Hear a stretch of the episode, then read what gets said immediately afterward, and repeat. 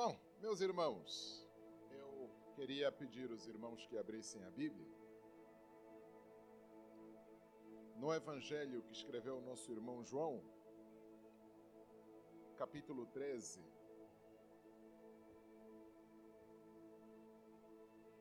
Capítulo 13. Queria que os irmãos acompanhassem a leitura que farei do versículo 12 até o versículo 20. Evangelho segundo São João, capítulo 13, do versículo 12 a 20.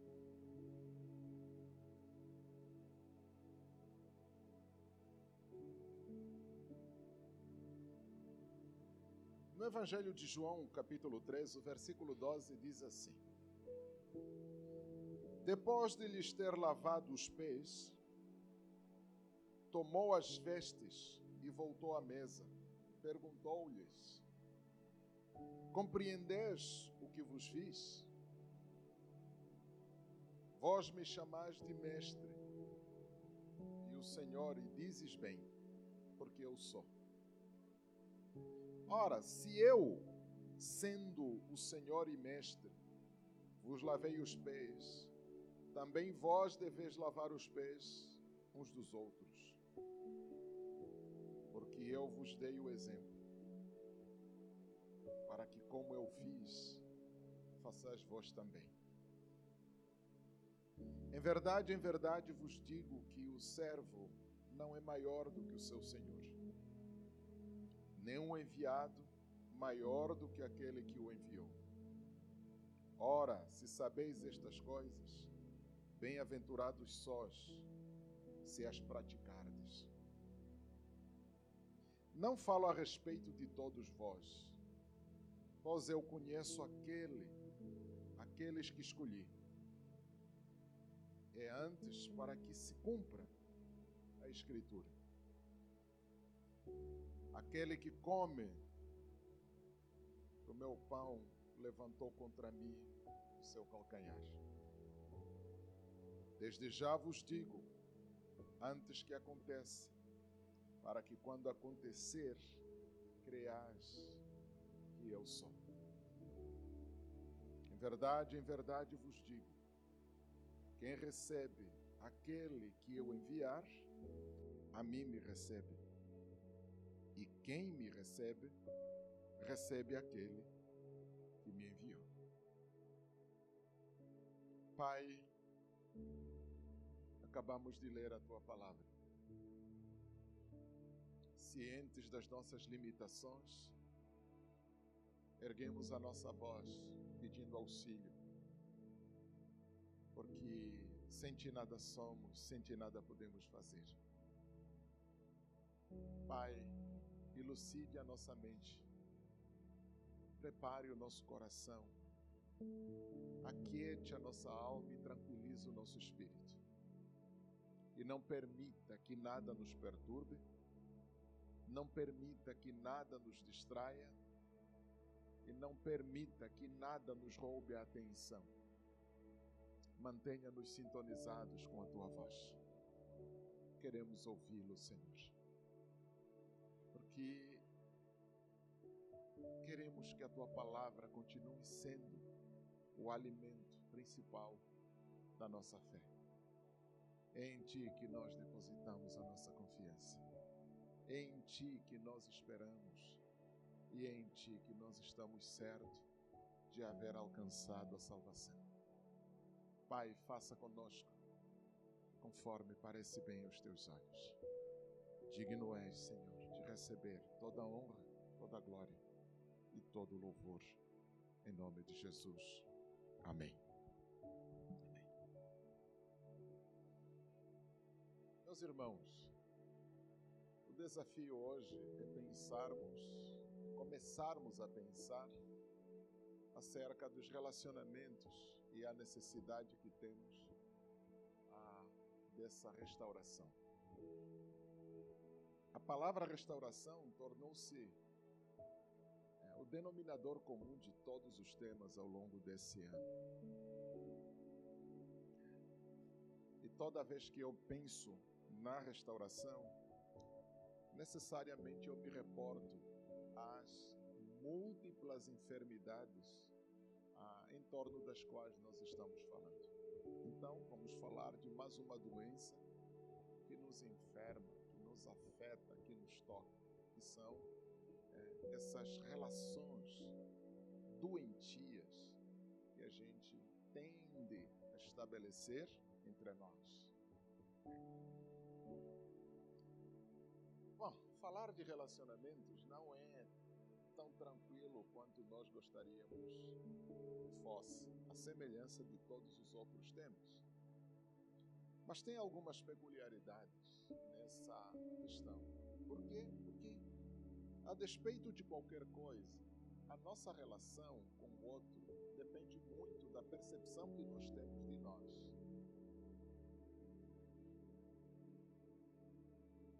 Quem é você? Isso vai determinar como você vai lidar com os outros. Como você está consigo mesmo. Isso vai transparecer na maneira como você vai envolver ou não os outros na tua vida. E lendo os, os clássicos, eu me depreendo com uma realidade desafiadora. Porque quando a gente se refere a nós, primeiro, antes mesmo da gente voltar para as Escrituras, há um testemunho, né? há um testemunho na história do pensamento. Os clássicos disseram que nós somos os seres em tensão, em conflito. Não há um que ousa dizer que não está em conflito consigo mesmo. E o conflito reside nessa distância que separa o que nós somos com aquilo que nós parecemos. Entre aquilo que nós somos em essência com aquilo que nós parecemos no corpo. Enquanto essências, nós temos necessidades tais que muitas vezes são sufocadas pelas necessidades do nosso corpo. A relação entre a nossa essência e o nosso corpo reside numa tensão de sobreposição. Aquilo que nós somos quer dominar o corpo e todas as suas tendências. No entanto, o corpo não quer deixar que isso aconteça. Pelo contrário, está lutando desenfreadamente para dominar os anseios da nossa alma. Nesse conflito, cada um sabe quem tem prevalecido. Preciso entrar em detalhes, né? porque não é de estranhar que até hoje, principalmente hoje, nós temos indivíduos que ainda não sabem quais são as reais necessidades da alma. Que não têm a mínima noção de que, assim como o corpo come o pão, a alma também precisa se alimentar. E não é de estranhar que as pessoas procuram satisfazer os apetites da alma, satisfazendo os apetites do corpo.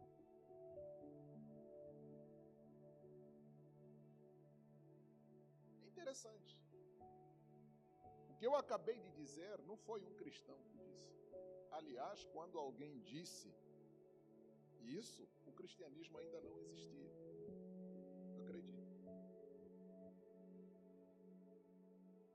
Somos seres do conflito. Estamos em conflito, em guerra conosco mesmo. No entanto, nessa guerra, cada um sabe como tem lidado com isso. E é claro que isso vai aparecer nos evangelhos numa linguagem muito mais elaborada. Paulo, então, dança em cima disso, de uma forma interessantíssima. O que eu deixo transparecer logo de cara é, irmão, não tenta responder os anseios da tua alma, satisfazendo os apetites do seu corpo. Não faça isso. Você está se destruindo.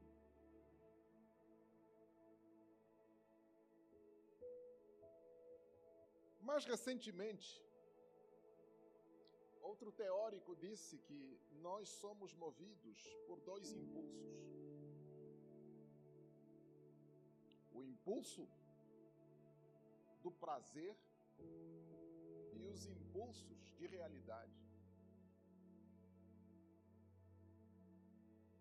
Aquilo que nos dá prazer, nós tendemos a repetir ad infinito. E esse impulso não conhece limite, não conhece valor do certo e errado, é só prazer. Só que o princípio de realidade confronta o nosso impulso pelo prazer. E neste confronto nasce outra tensão. Porque nem tudo que nos dá prazer é realmente bom. Nessa tensão nascem né, todas as patologias da alma. Porque ao mesmo tempo em que eu sei que isso realmente não é aceitável, não é bacana de fato, é na mesma medida em que eu tenho em fazer. Geralmente essas são as coisas que a gente faz quando ninguém está nos. A gente faz as escondidas. A gente faz sem desejar que alguém nos apanhe ou desejando que ninguém nos encontre.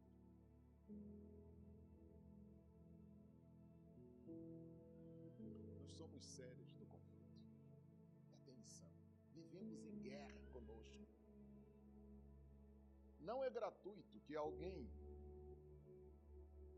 afirme que o maior inimigo que nós temos é aquele que está fora da gente, é aquele que está dentro de nós. O clássico disse: olha, o herói de verdade não é o cara que domina os inimigos externos, e sim aquele que domina os inimigos internos. Porque o maior inimigo da gente não está fora, está dentro da gente. Os libertacionistas, esses que trabalham com a teologia, de... vão dizer então que a nossa alma é um campo de batalha, onde nós nos confrontamos com os nossos demônios.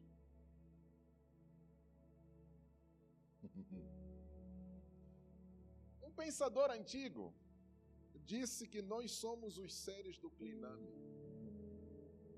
Cliname do grego para o português é desvio. Nós somos seres desviantes. Nós não conseguimos andar em linha reta. Nós gostamos de atalhos. Nós não conseguimos. As linhas retas nos incomodam. A reta doutrina nos abomina. Nós somos desviantes. Cria uma norma. Estabeleça a norma. O primeiro a transgredir é você mesmo que criou a norma. Somos seres desviantes do cliname. Por que, que todos os mandamentos começam com não farás, não farás, não farás, não farás? Por que será, minha doutora? Por que será? Domingo nós tivemos uma aula excepcional. Nossa mestre Marisa deu-nos a aula acerca da ação do homem na sociedade a partir dos mandamentos. E a pergunta é: por que não farás, não farás, não farás, não farás? Porque é justamente isso que a gente está fazendo. Nós temos consciência da reta, do caminho direito. No entanto, nós temos maior afeto, maior prazer no desvio, na curva, na esquina, na travessa. Somos seres desviados. Sendo seres do conflito, em conflito e desviantes, o que nos sobra é perguntar como a gente está lidando com o outro. Como a gente lida com o outro.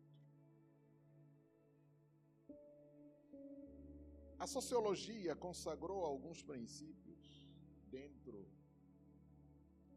da boa convivência, sobretudo no advento né, do reconhecimento da diferença, porque até então nós éramos tratados como iguais. O imperativo era ser igual. Ainda que isso faça parte da dinâmica da sociedade, no entanto, a lei mudou. A Constituição de 88 alterou essa necessidade da igualação entre os cidadãos brasileiros. Nós somos iguais em termos de valores perante a lei. Daí não resulta que de fato nós sejamos iguais.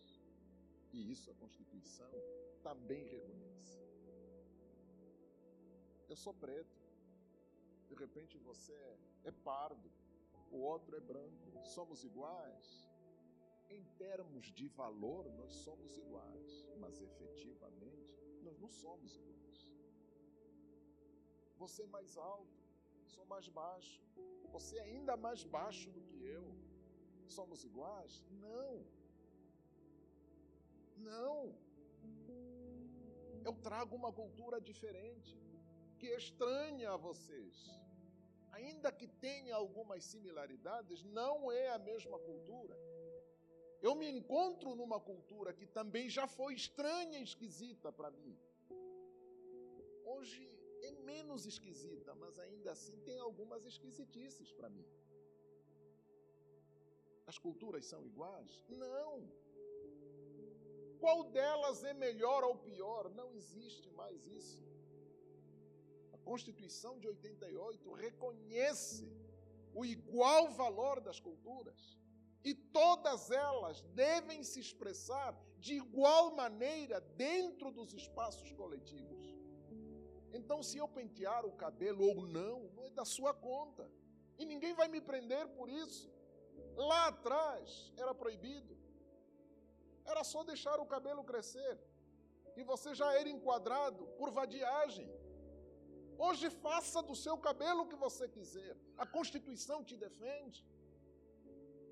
Porque a maneira como você se expressa é o modo como você explicita a sua cultura. Uma vez enquadrei uma professora.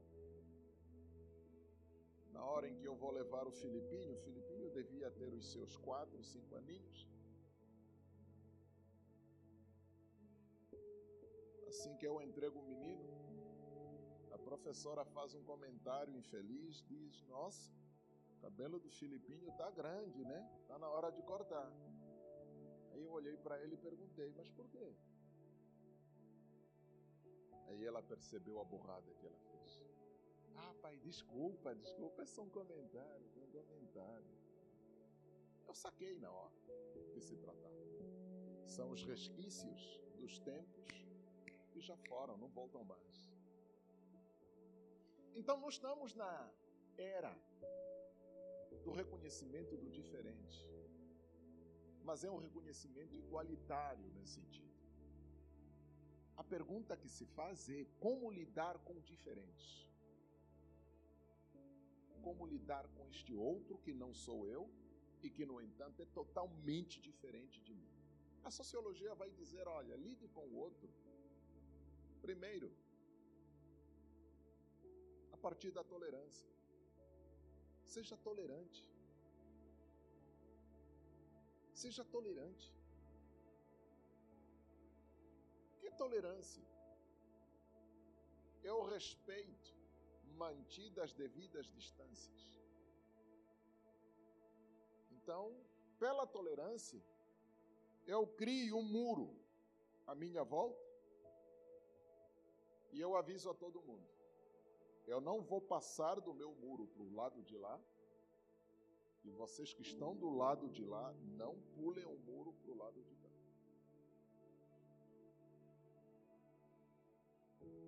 Esse respeito, por melhor que pareça no discurso, ele acirra ainda mais a tensão na diferença. Então a gente começa a perceber que o problema não é só o conflito aqui dentro da gente. A gente também está em conflito aqui fora. Com esse outro que é diferente de quem eu sou. Então ser tolerante é respeitar o outro partir das suas escolhas, dos seus anseios, das suas expectativas, eu vou respeitar. Concordo? Não. Aliás, devo não concordar. Porque se eu começar a concordar, aí já não é preciso de tolerância. Eu só tolero aquilo que eu sou obrigado a aceitar. Quer dizer, aceitar, mas não concordar. Eu aceito que vocês façam, que você faça o que você faz, que você escolhe as coisas que você escolhe. Mas eu concordo? Não, concordo. Fique na sua, que eu fico na minha. Pulou o meu muro, meu amigo, eu não me responsabilizo pelas minhas ações. Você invadiu o espaço privado. A lei me dá o direito de fazer o que eu quiser. Essa é, é a primeira noção, e talvez é a mais conhecida de todas. Mas tem um sociólogo, ainda vivo, que está discursando o mundo afora, dizendo que a tolerância não é o princípio áureo das relações a partir da diferença, que nós precisamos é um novo princípio que dê conta dessas diferenças. De que princípio esse sujeito está dizendo? É o princípio do reconhecimento. Mais do que tolerar, nós precisamos reconhecer. Nesse sentido, reconhecer o que seria. Reconhecer seria aceitar o outro do jeito que ele é. Derrubar os muros, manter as linhas limítrofes que nos mostram as nossas diferenças, a distância que nos separa, mas ao mesmo tempo dar boas-vindas ao outro em nós e permitir que o outro nos dê boas-vindas nele. É claro, nesse dar boas-vindas ao diferente em nós, exige que nós leamos e interpretemos essa diferença. E aí o princípio do reconhecimento nos ordena a nunca ler e interpretar o outro a partir da nossa cultura. Precisamos lê-lo e interpretá-lo a partir da cultura dele.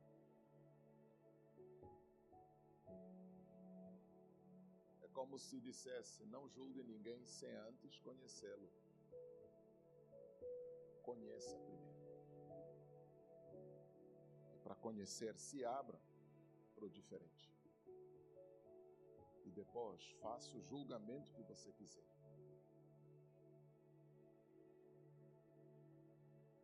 É lindo isso. Até parece crente né? É lindo. Maravilhoso. Pergunta é: você consegue? Você consegue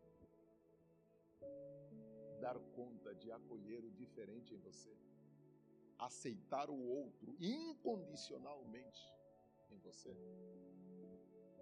E você se permitiria que o outro te acolhesse nele de forma incondicional? Dizem que o papel aceita tudo. O problema é traduzir o que está escrito em atitudes concretas.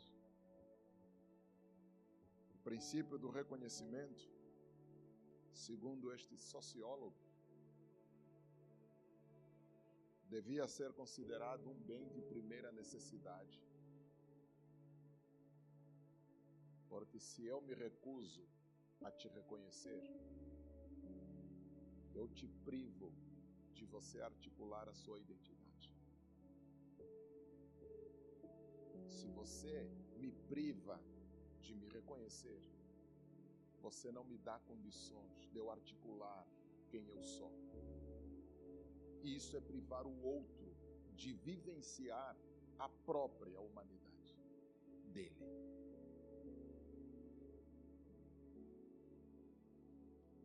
Gente, tudo isso para dizer o quê? As nossas relações estão longe de serem pacíficas. Tudo isso para dizer que as nossas relações estão longe de serem pacíficas. No século XX, grande pensador disse que as nossas relações passam, são mediadas pelo poder. Todos nós. Não existe relações entre pessoas que não estejam empoderadas. Então, quando você chega perto de alguém, intuitivamente, cria-se um campo de força. E a gente mede quem é mais forte que quem. Quem pode mais, quem pode menos. Isso é assim entre pais e filhos, isso é assim entre marido e mulher, isso é assim entre amigos, isso é assim entre funcionários, isso é assim em todas as esferas da vida. Chegou perto de alguém, cria-se um campo de força. Neste campo de força, cria-se uma batalha para medir quem pode mais e quem pode menos. Esse autor diria, nesse instante, eu estou exercendo um poder, eu sou o centro de gravitação do poder. Porque enquanto eu falo, vocês me escutam quietinhos. Se alguém abrir o bico, eu mando para fora.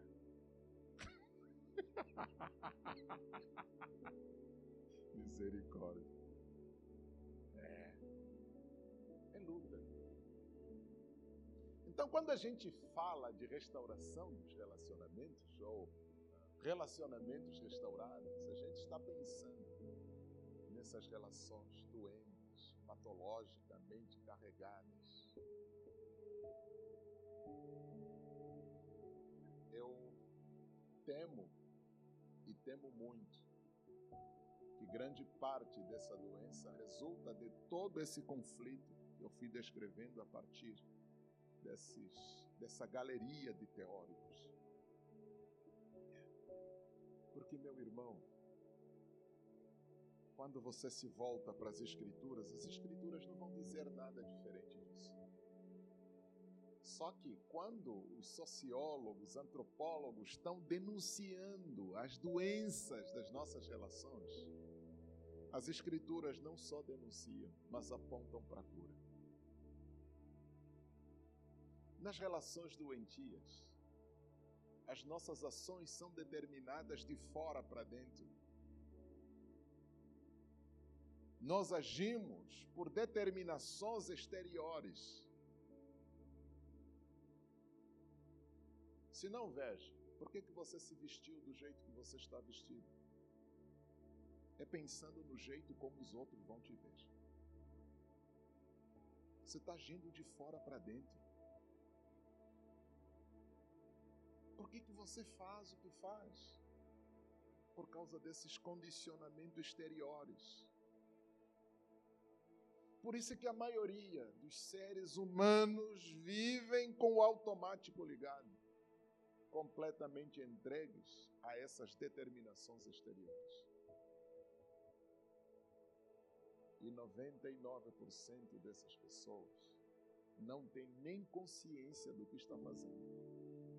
Ele pensa que faz o que ele gosta, ele pensa que faz o que lhe apraz, quando de fato até o seu prazer foi condicionado por essas determinações exteriores.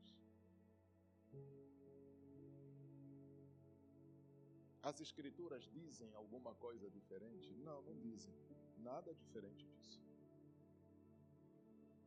Ao ler o, o capítulo 13 do Evangelho de João, eu encontro algumas coisas bacanas que não mais denunciam a doença dos nossos relacionamentos, mas apontam para a solução deles. Jesus é 100% Deus e 100% homem. Aqui embaixo, ele tem ciência de que ele é Deus, mas ele abriu mão das prerrogativas da divindade porque ele deve vencer o pecado, não como Deus, mas como ser humano. Na última ceia, ele pediu uma bacia com água, tirou a roupa de cima, ficou com a túnica de baixo, pegou uma toalha e amarrou a cintura. E começou a lavar os pés dos discípulos, um por um. Todos os discípulos acharam aquilo muito estranho, muito esquisito.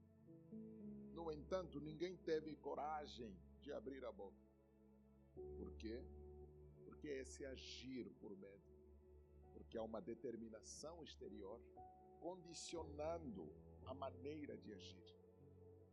Ficaram quietinhos no entanto, o Pedrão, ousado como ninguém,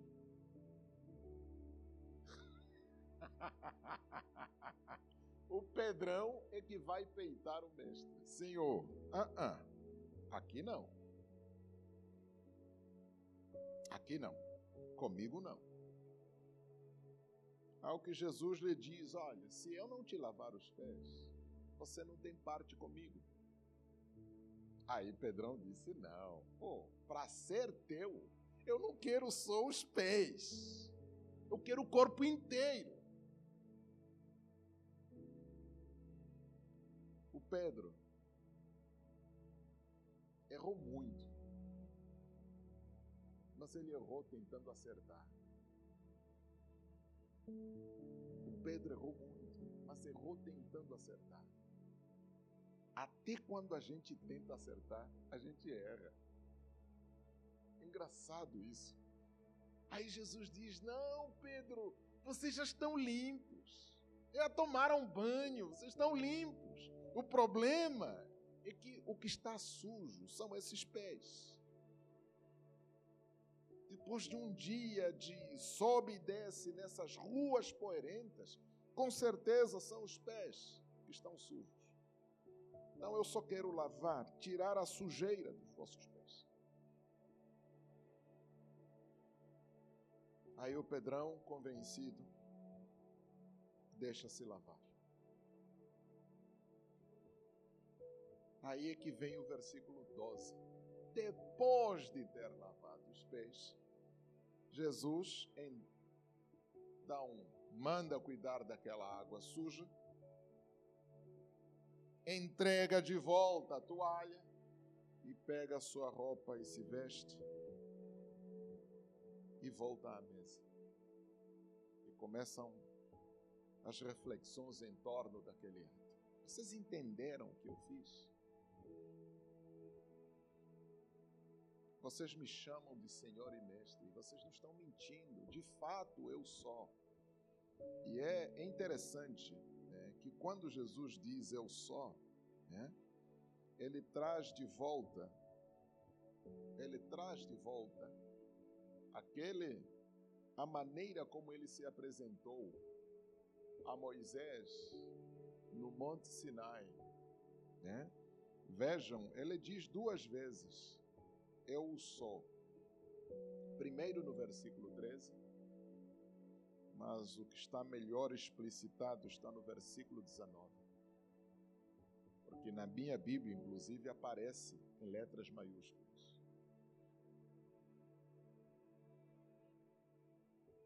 Eu sou. Ele assume diante dos discípulos que ele é o Deus que apareceu a Moisés. O que me chama a atenção aqui é: se eu fiz, se eu vos lavei os pés, eu só o fiz para vos dar exemplo. Eu só o fiz para vos dar exemplo. Para que assim como eu fiz, sendo Senhor e Mestre de vocês, vocês tenham o dever, como servos meus, de lavar os pés uns dos outros. Eu tenho acreditado piamente que aqui está o resumo do Evangelho. Esse é o resumo total do Evangelho. Quando Jesus diz: Eu fiz para vos dar exemplo, o leitor desavisado vai pensar assim: Bom, então eu devo lavar os pés, porque foi isso que Jesus fez. Não. Lavar os pés é muito pouco. Lavar os pés é muito pouco. Na verdade, toda a vida de Jesus é um exemplo para todos nós. A vida toda de Jesus é um exemplo para nós. É como se Jesus estivesse dizendo: tudo que eu fiz até agora, eu só o fiz para que vocês saibam como devem fazer. Mas vamos ficar só com lavar os pés. Logo de cara, o que, que Jesus está dizendo?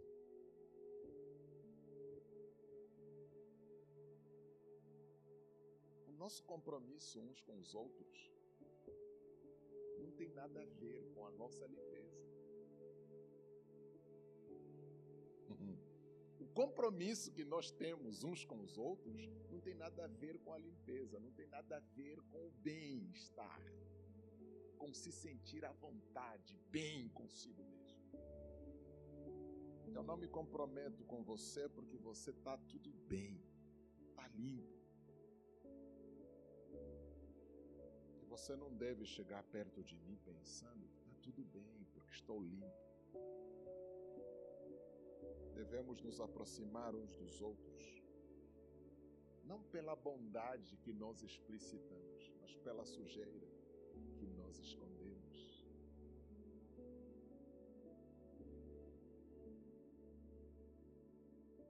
acho isso magnífico. Porque quando você age por essas determinações exteriores, você quer os melhores amigos. E os melhores amigos são aqueles que pensam como você, que fazem como você, que te aceitam do, do seu jeito. Qualquer coisa diferente disso já não serve. E se você tiver um amigo tipo Alex, você está falando, o cara está te estudando, esse cara eu não quero perto.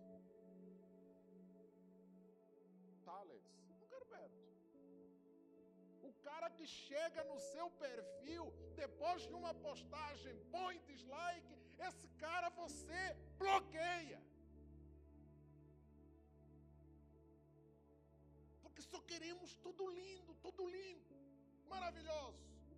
Aliás, até as ovelhas na igreja. Nós só queremos ovelha que não dá trabalho. Ovelha que dá trabalho, vai na igreja da esquina, aqui não. Está certo isso? À luz do que Jesus está ensinando, está tudo errado. O que me aproxima de você não são as virtudes que você tem, é a sujeira que você varre para baixo do tapete. Que sujeira é essa? Eu não faço a menor ideia. Eu só sei que tem sujeira e é minha responsabilidade lavá-la. Então não são os defeitos que devem nos cativar nos outros, e sim os defeitos que elas têm. Não é a limpeza, a pureza do outro que deve nos cativar, e sim os defeitos que ela carrega. Nesse sentido, o que Jesus está dizendo é: o outro é o seu ministério. O outro é o seu ministério. O outro é aquele em quem você deve devotar o melhor que você tem, para que ele se torne melhor do que ele parece aos teus olhos. Isso é exercício ministerial. Por que, que, que a gente faz aqui à frente? Por que, que a gente prega? Por que, que os meninos cantam? Vendo esses meninos tocando e cantando, gente, eu me encho de orgulho. Vendo então o solista hoje, eu pensei que o cara já está na espiritosfera. É lindo isso, maravilhoso. Cadê o baixista? Aí o baixista acompanhando com a cabeça. Eu disse: Meu Deus, está ali entrando bem o som. Estão numa dimensão outra. Isso é lindo demais. Por que, que fazem essas coisas? Por que, que nos reunimos? É porque nós somos bons? Claro que não. Fazemos tudo isso para que vocês sejam melhores não é compromisso com as vossas virtudes que nos traz aqui à frente. É o compromisso com a podridão que a gente varre para baixo do tapete. Agora, não estou dizendo que só vocês que estão do lado de lá é que tem tapete cheio de coisas varridas para baixo. Nós também temos, estamos desse lado. Por isso é que o compromisso não é uns façam, lavem os pés dos outros. Não, deveis lavar os pés uns dos outros. Então, quando você aprontar comigo, não é para eu me assustar porque você aprontou.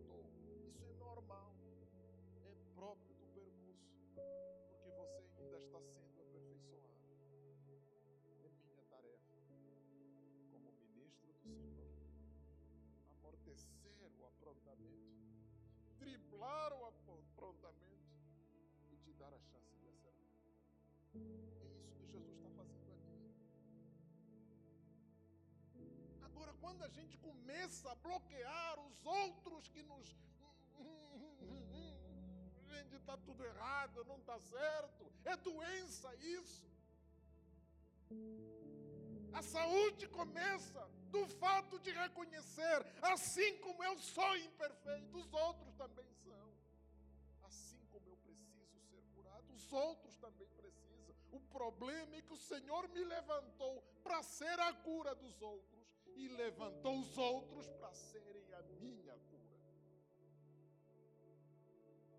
Então aqui ninguém é melhor do que ninguém, ninguém é pior do que ninguém, mas estamos comprometidos visceralmente uns com os outros. Então, se eu não estou te fazendo bem, fique longe de mim.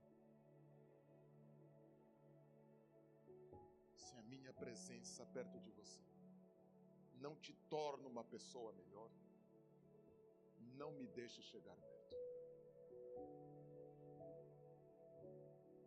É isso que Jesus está dizendo. É isso que Jesus está dizendo. Procure pessoas perfeitas, porque elas não existem. Não procure pessoas inerrantes, porque elas não existem e nem se comprometa com essas virtudes fantasiosas que alguns exibem. Mas aproxime-se do outro, certo de que ali tem um tapete que esconde coisas. Quando o Senhor começar a trazê-las à tona, não se assuste. Não se assuste. Apenas se disponha a ser o remédio, o medicamento dessas feridas purulentas que o outro tem. Isso vale em todas as dimensões das nossas relações enquanto seres humanos. Veja, por exemplo, marido e mulher. A sua esposa é perfeita? Claro que não. Seu marido é perfeito? Claro que não. Os vossos filhos são perfeitos? Claro que não. Se você se comprometer com a virtude, meu amigo, você vai separar daqui a pouco. Vai separar daqui a pouco. Porque você mergulha nessa paranoia da tolerância você começa a tolerar o outro, tolerar o outro, mas chega uma hora em que o saco enche. E aí estoura. E é muito pior quando isso acontece. Quem não conhece um pai que virou as costas aos filhos porque não aguenta mais? Quem não conhece uma mãe que virou as costas aos filhos porque não suporta mais? Quem não conhece um filho que virou as costas aos pais porque está de saco cheio. Não somos perfeitos, somos sujos. E Cristo simboliza a nossa sujeira a partir da poeira que fica em cima dos nossos pés. Na época não haviam calçados fechados, eram todos abertos, eram umas tiras, né? Não imagina o dia inteiro andando a pé. No final do dia é aquela sujeira que Jesus estava tirando antes de chegar à mesa. E ele toma esse exemplo para dizer: é isso. E eu quero que vocês façam os outros. Me permitam dizer algumas coisas em cima disso. Você não vai conseguir fazer isso. Primeiro, se você tentar por conta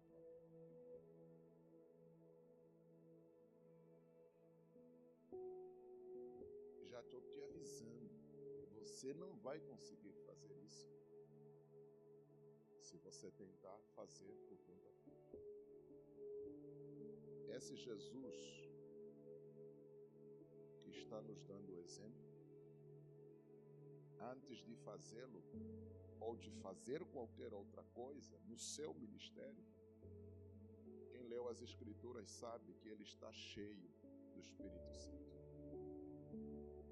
Não é um Jesus vazio, um Jesus cheio do Espírito Santo. Porque no dia em que ele foi batizado, o Espírito desceu sobre ele na forma corpórea de uma pomba sobre ele. E desde então, ele começa o seu ministério para nos mostrar que não há ministério em nós sem a presença tente lavar a sujeira dos outros e não tente deixar os outros lavarem a tua sujeira se você não estiver cheio do Espírito. Não vai vingar, não vai funcionar, vai dar meleca, para dizer o mínimo. É a primeira coisa que eu queria assim destacar. A segunda, não menos importante, verdade, essa ação de lavar os pés não é uma ação de uma determinação de fora para dentro. Não faça isso porque o pastor te mandou fazer. Não faça isso porque a igreja espera isso de você. Não faça isso porque a sociedade vai achar maravilhoso. Não faça isso. Porque se você fizer isso desse jeito, você vai tirar a virtude da ação. Essa ação não se faz de fora para dentro. Ela precisa brotar de dentro para fora. O que é isso, brotar de dentro para fora? primeiro você precisa estar consciente, lúcido acerca disso. Vezes eu critico as pessoas que dizem eu trabalho para Deus. Eu vejo isso, esse discurso, na boca de pregadores, boca de ministros de louvor, eu trabalho para Deus. Presbíteros, diáconos e companhia limitada. Olha, eu vou à igreja fazer o trabalho de Deus. Eu trabalho, eu sou trabalhador de Deus, servo do Senhor. Eu quando escuto esse discurso, eu tenho a sensação de que a pessoa que o diz duas coisas. Ou ele está completamente alheio do que ele está dizendo, ou mal intencionado.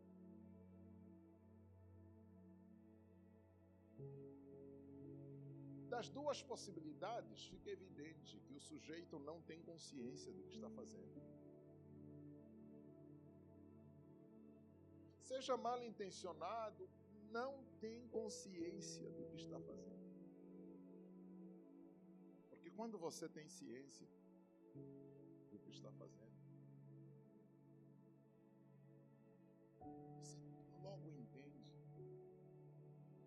as coisas bacanas que brotam em você não tem nada a ver com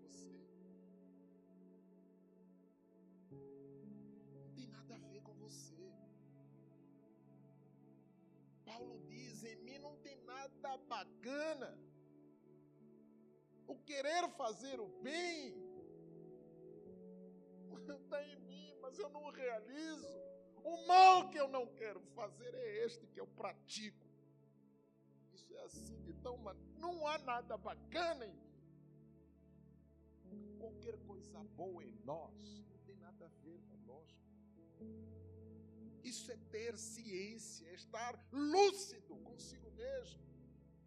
E essa lucidez que se perde no limbo dessas, dessa polifonia discursiva evangélica.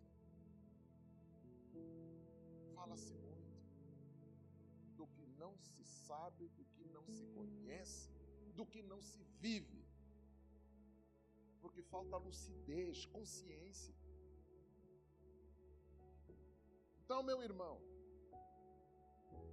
preciso que esta ação não venha de fora, não é uma de... não, não faça isso porque é uma determinação de fora para dentro, mas faça porque aquele que fez morada em você te compele. Esteja ciente que isso não vem de ti, é dom de Deus.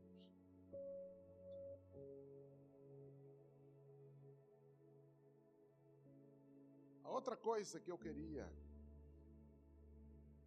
destacar, meu irmão,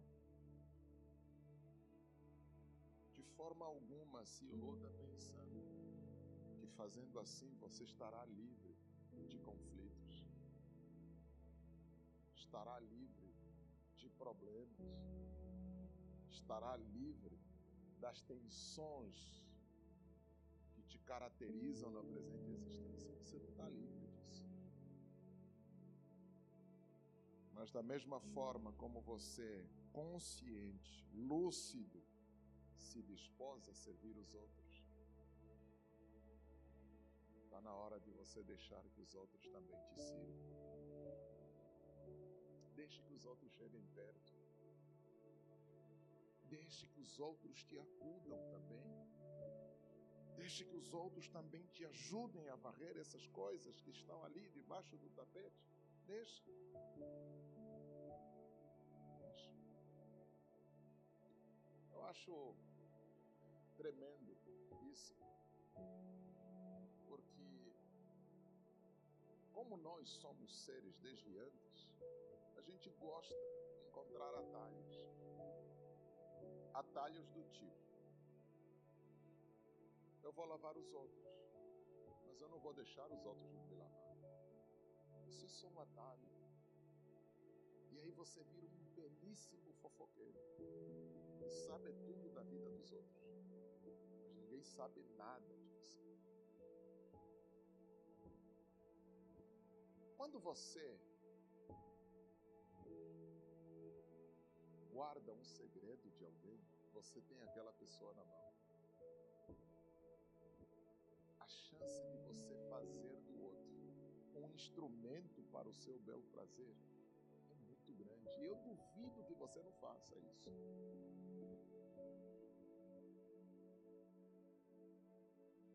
E o Senhor sabia disso.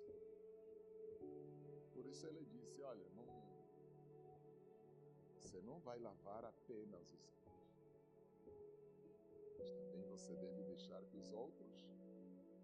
Como é que você se previne dessa tentação de você ter os outros nas tuas mãos, guardando e conservando os segredos dele? Aliás, é isso que os nossos políticos fazem, né? Guardam os dossiês dos crimes que os outros fazem para usá-los na hora que a gente julgar conveniente. Não faça isso. Não. Abre. Deixa que você também esteja nas mãos dos outros. Isso te previne de você um dia usar o que você sabe dos outros contra eles. Para terminar, temos a mesa posta. O que Jesus nos propõe aqui nos coloca a exigência máxima de tudo isso. A abertura que eu devo dar aos outros.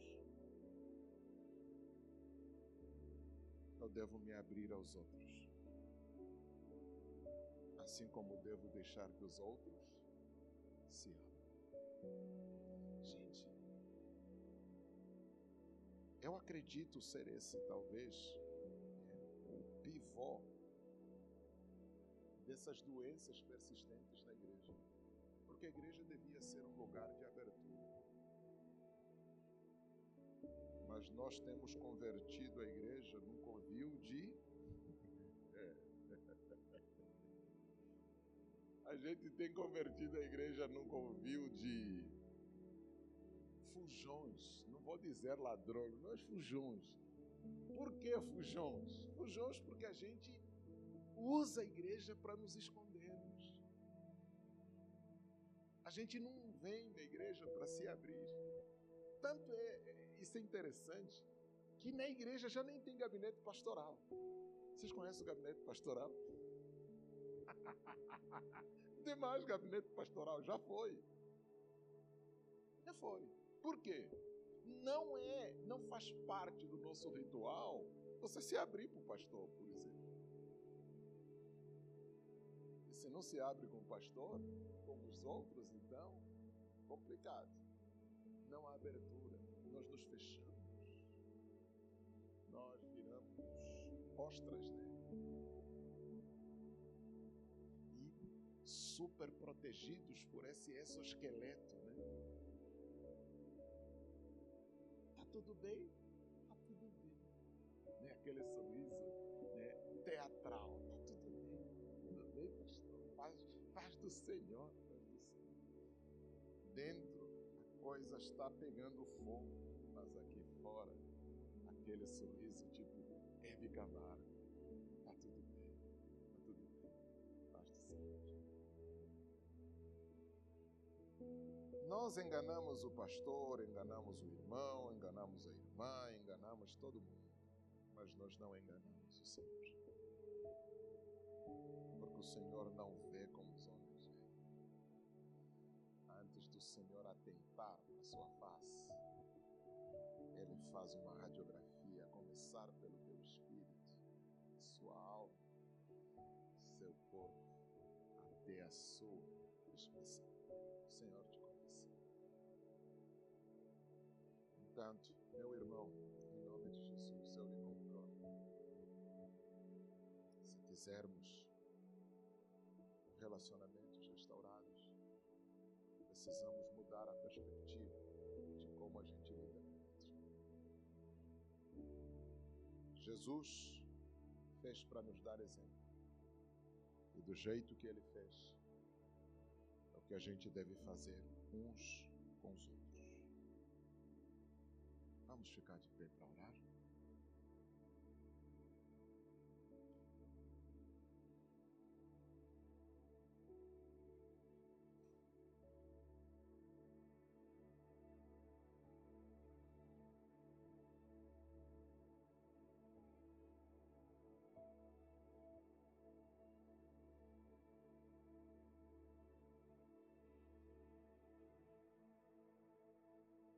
Pai bendito, muito obrigado pelo teu cuidado. Muito obrigado, Senhor, pela visitação ao nosso íntimo através da Sua palavra. Muito obrigado por escancarar as limitações que nos cercam e as dificuldades que nós temos nas nossas relações uns com os outros. Pai, só pedimos que nos ajude a fazermos melhor. Nos ajude, ó oh Pai, a assumirmos um a outro,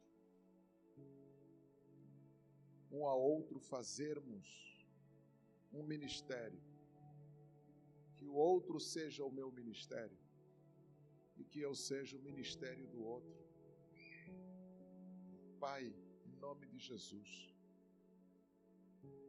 nos ajude a fazer assim. Porque no dia em que o Senhor veio, se apresentou a nós, o Senhor veio para fazer de nós o seu ministério. Nós lhe agradecemos imensamente, porque desse ministério resultou não só na nossa cura, porque levou sobre si as nossas enfermidades, mas também resultou na nossa salvação, porque o Senhor nos reconciliou com o Pai de volta e nós somos eternamente gratos por isso.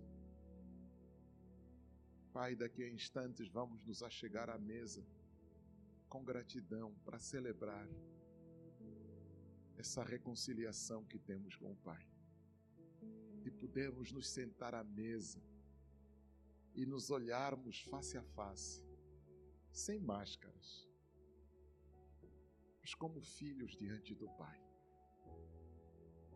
Pai, nós oramos não só por nós que aqui estamos, nós oramos também pelos nossos irmãos que queriam estar conosco, mas não puderam estar. Pai, seja qual for o motivo, seja com os nossos irmãos onde estiverem. Pastor Daniel, pastora Márcia, viajando. No Pai, os ajude, os proteja, os livre de todo mal. Mesmo longe, Pai, fisicamente, mas permita que eles estejam conosco em espírito e participem desta celebração conosco.